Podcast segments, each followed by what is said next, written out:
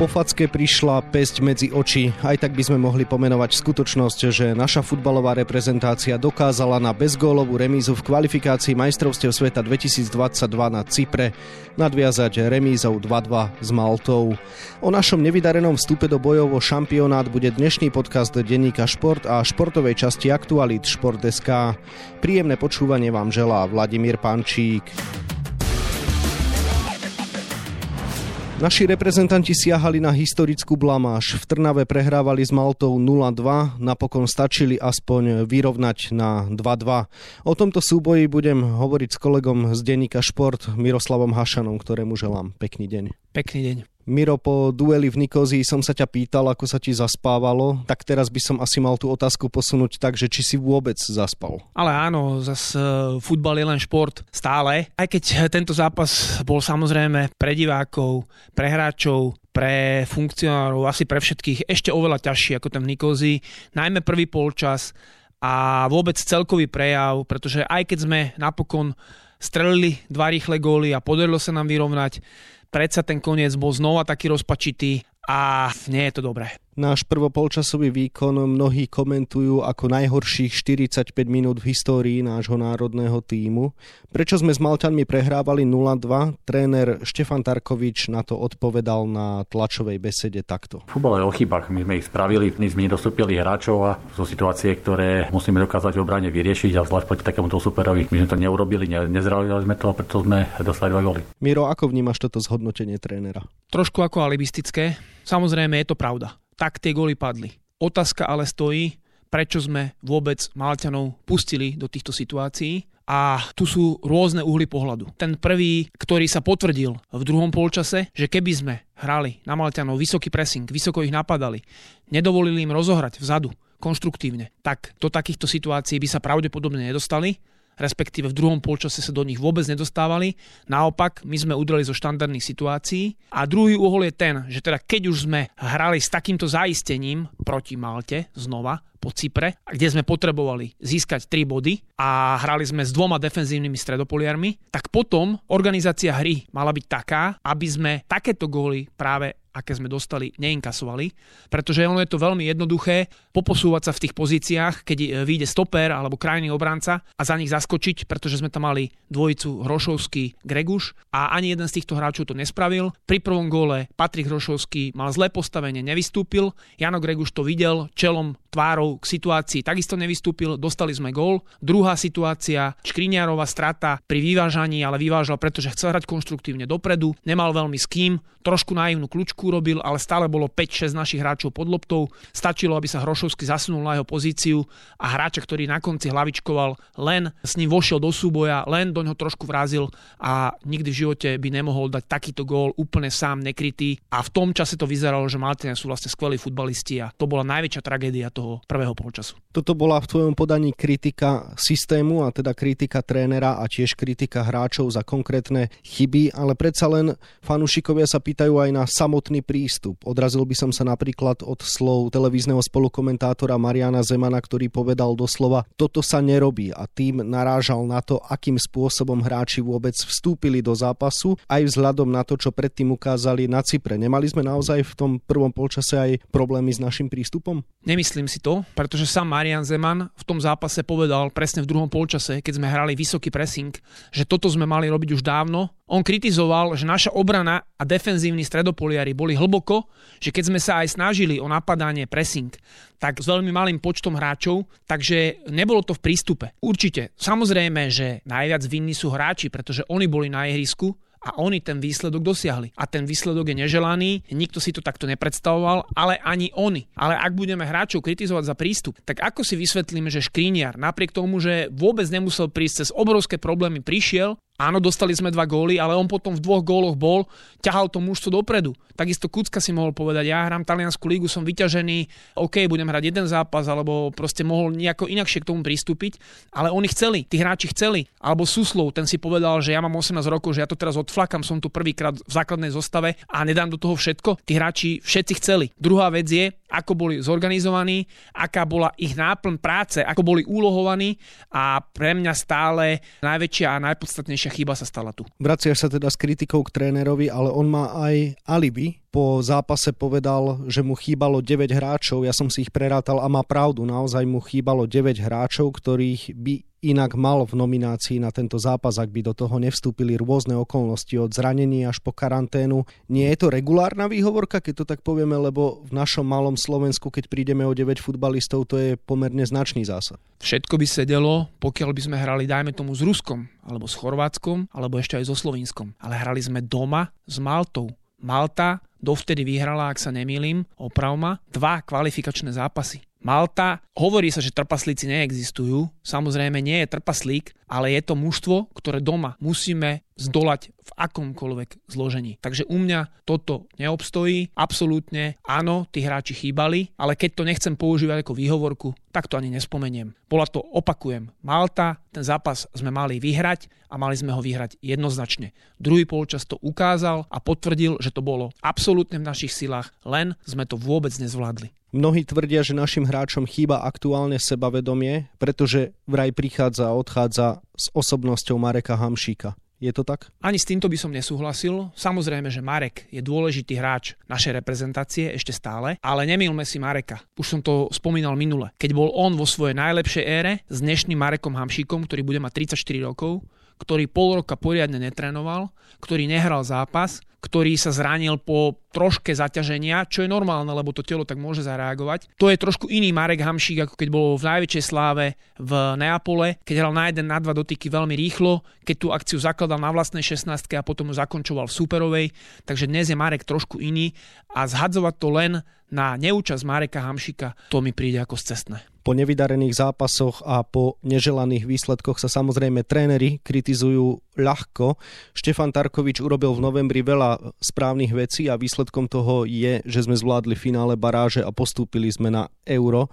Nezaslúži si aj teraz napriek tomu, že to nevyšlo pochvalu za niektoré kroky? Zaslúži si obrovskú pochvalu za to, že zvládol ten barážový zápas. Áno, je to tak.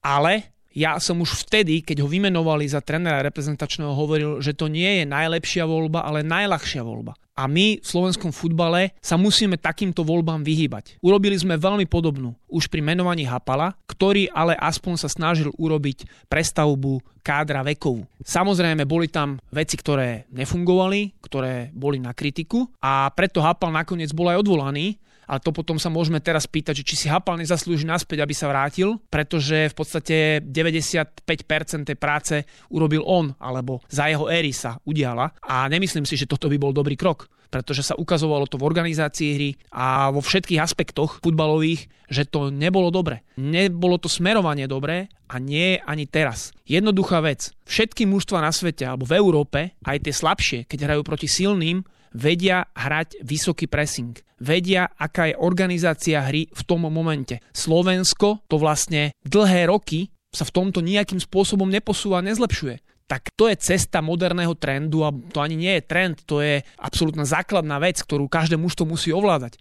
A my ju neovládame. Potom hráme do hlbokého postaveného bloku a vlastne aj naši hráči a tréneri povedia, že my nevieme, my nie sme zvyknutí. No ale to je potom problém filozofie tu futbalovej na Slovensku celkovo, pretože tí tréneri nevedia vychovávať tých hráčov našich, najlepších alebo akýchkoľvek aj ligových k tomu, aby sa vedeli presadiť v hlbokom bloku. Takže pre mňa stále áno, sú veci, za ktoré trénera Tarkoviča treba pochváliť, ale nemyslím si, že bol dobrou voľbou. Žiaľ Bohu sa moje slova potvrdili. Pre mňa už po x raz, naozaj to nebolo 5 krát, 10 krát, ale niekoľko desiatok razy, keď som takéto vyjadrenia nejaké vynášal, mnohých to poburovalo, mnohým sa to nepáčilo, ale žiaľ Bohu sa ukázali pravdivé a teraz sa to znova ukazuje pravdivo, aj keď samozrejme máme ešte zápas s Ruskom, ale obávam sa, že s touto dekou, ktorá je teraz momentálne na mužstve, nejaké veľké zlepšenie sa očakávať nedá. Na konte máme aktuálne dva body a to sme hrali s najslabšími súpermi v našej kvalifikačnej H skupine.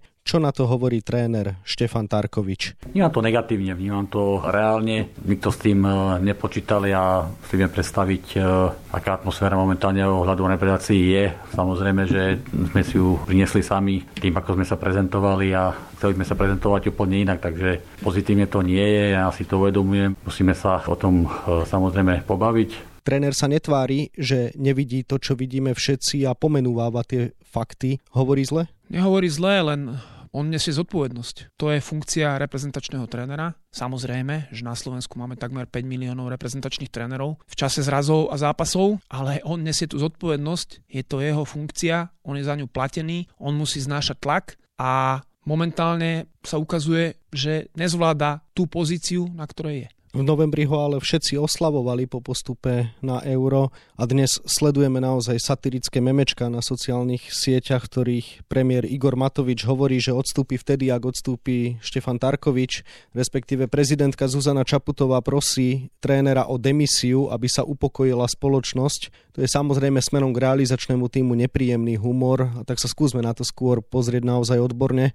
Štefan Tarkovič zvládol kľúčový novembrový zrast, to chcem opäť zdôrazniť a počiať počiarknúť a dostal nás na euro. Je teda naozaj dnes správny čas, aby sme sa vôbec rozprávali na túto tému, zvlášť keď nás práve teraz čaká zápas s Rusmi? Táto kvalifikácia zdá sa byť už stratená. Tento stup sa ťažko, ťažko, ťažko bude dobiehať, povedzme si pravdu. Tréner Tarkovič išiel k mužstvu na finále baráže v podstate ako krízový manažer. On tú krízovú situáciu zvládol, to je skvelé, ale je to aj on, ktorý má určovať ďalšie smerovanie slovenského futbalu. A tu sa mi nezdá byť vhodným kandidátom. Nemá na to ani skúsenosti, nič z minulosti ho nepredurčuje k tomu, aby on niesol pochodeň slovenského futbalu smerom dopredu a spravil z nášho mužstva konkurencieschopnejšie a trendovejšie mužstvo. Takže áno, je to asi nepríjemné, pre neho nie asi určite. Mnohé veci sú začiarou, samozrejme, ale my sa nachádzame v takej situácii, že nás čaká šampionát európsky. A tam prísť nepripravený sa mi nezdá byť tým najsprávnejším riešením. Máme tu Vlada Vajsa, ktorý je náš najúspešnejší reprezentačný tréner, ako jediný sa dostal na majstrovstva sveta a tam ešte postúpil zo skupiny. Je voľný, je pripravený, myslím si, predpokladám to, slovenskému futbalu pomôcť. Treba osloviť práve jeho, pretože dnes je najvhodnejším kandidátom on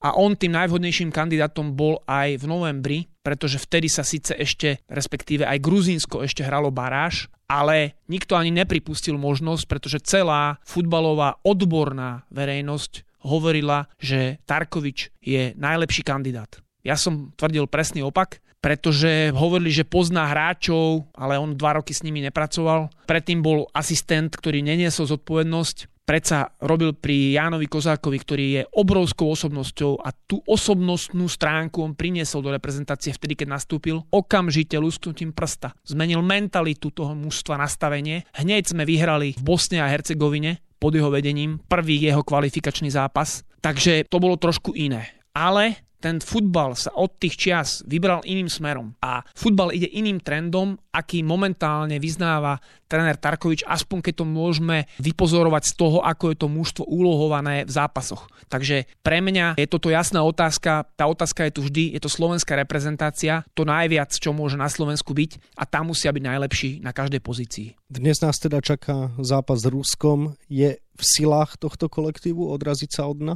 Ten zápas bude trochu iný. Rusi skôr budú pravdepodobne diktovať tempo a dianie v tom zápase. Pre nás je oveľa jednoduchšie, samozrejme, hrať trošku vyčkávavo, v hlbokom bloku čakať a pokúsiť sa s brejkou alebo štandardných situácií niečo urobiť. Na druhej strane, typológia našich hráčov, či sú to tí, ktorí sú v súčasnosti v kádri alebo keby sme globálne mali všetkých k dispozícii, nie je taká, aby sme my hrali v hlbokom bloku celý zápas bez toho, aby sme sa pokúsili v niektorých pasážach byť dominantní, držať loptu a byť tomu superovi nepríjemný, vyraziť mu nejaké zbranie z rúk, zobrať mu vietor z plachiet a to ja momentálne tam nevidím. Samozrejme, každý zápas je iný, trošku nejaká situácia, karta, penalta, gól s strelou z 30, z 35 metrov, tečovaný, vlastný, je množstvo eventualít, ktoré sa môžu stať a my sa kedykoľvek môžeme chytiť, ale skôr treba túto kvalifikáciu už vnímať na to, že sa pripravujeme na ďalšiu kvalifikáciu, že sa pripravujeme na euro, že ideme budovať nové mužstvo, že hráči, ktorí majú 23, 5, 6 rokov, 7 budú ešte hrávať. Tí starší už naozaj iba v nevyhnutných prípadoch. Naopak e, takí adepti ako sú Suslov, Strelec musia dostať väčšiu porciu minút a ďalší hráči z 21 pokorní a možno ďalší, ktorí tam sú. Niektorých by som vedel menovať, ale zbytočne teraz e, hovoriť o viacerých menách. Musia dostať šancu, pretože sa stane to, čo sa stálo teraz mnohým hráčom. Zoberme si Haraslina. Haraslin dnes má 24 rokov, síce nehral pre zranenie, ale on má iba pár štartov. Má nedostatok minút, pretože vlastne starí hráči v minulosti ho akoby nepustili do tej zostavy, ale bola to koncepcia trénera, ktorá takýmto spôsobom bola vystavaná. Takže teraz budeme chcieť, aby napríklad na Eure on bol ťahuňom našim, ale nedali sme mu k tomu skúsenosti dostatočné. A takých hráčov je viac. Kostelník je veľmi zaujímavý pravý obranca, ale prakticky nemá odohraté skoro nič. Títo, ktorí teraz naskočili, ako som už spomínal, Suslov alebo Strelec, v podstate nemajú tú pozíciu takú, že sa s nimi ráta. Lebo už sme to spomínali v minulej relácii, že stále zotrvávame v nejakej pozícii, že mladý hráč si to musí zaslúžiť. Ja som 100% za to, lenže keď ten mladý hráč patrí medzi najlepších, tak jednoducho musí dostať priestor, lebo hrať musia tí najlepší bez ohľadu na to, či majú 18, 17 alebo 35 rokov. Ale musia aj adekvátny výkon k tomu podať a musia byť pripravení po všetkých stránkach. Zdá sa, že o jedného z mladých hráčov sme prišli, pretože síce sa nám z Nemecka po tom, čo Slovensko vyškrtli zo zoznamu rizikových krajín, vrátili Peter Pekarík a Ondrej Duda, nepríde Láslo Beneš z Augsburgu. Tréner Štefan Tarkovič to vysvetlil takto. Ja som ho oslovil, aby prišiel. Marek Mintal s ním rozprával a rád sa vyjadril, že sa cíti unavený a nepríde. Môj postoj je taký, že budem pracovať s hráčmi, ktorých budem mať k dispozícii proti Rusku. Miro, ako toto čítaš? Črtá sa nám podobný prípad, ako bol nedávno tréner Pavel Hapal, hráč Vladimír Weiss? No, vyzerá to tak, ale na druhej strane Laslo Beneš pravidelne hrá v Bundeslige. Je to hráč ročník narodenia 97. Je to jeden z najväčších talentov slovenského futbalu. Fantastickú prihrávku má skvelé ofenzívne riešenia, schopný hrať proti slabším mužstvám, keď chceme ofenzívne dominovať aj na pozícii defenzívneho stredopoliara. Dokonca hráva na krídle, hráva zo strany, hrával osmičku, desiatku, je veľmi univerzálny, takže nevyužiť služby takéhoto hráča v tomto veku je hriech. A my sme sa toho hriechu dopustili už niekoľkokrát v minulosti a teraz pod novým trénerom znova na Cypre. Samozrejme, že tento postoj hráča nie je niečo, čo treba podporovať, pretože hráči nemôžu určovať to, čo sa bude diať v reprezentácii a nemôžu sa miešať trénerom a realizačnému týmu do remesla. Na druhej strane s tými hráčmi treba komunikovať a aj keď nehrajú, treba ich pripraviť tak, aby svoju rolu zobrali, aby sa cítili byť súčasťou týmu a potrební a ten rešpekt sa im dá prejavovať aj na tréningu, aj na rannej káve, pri raňajkách alebo na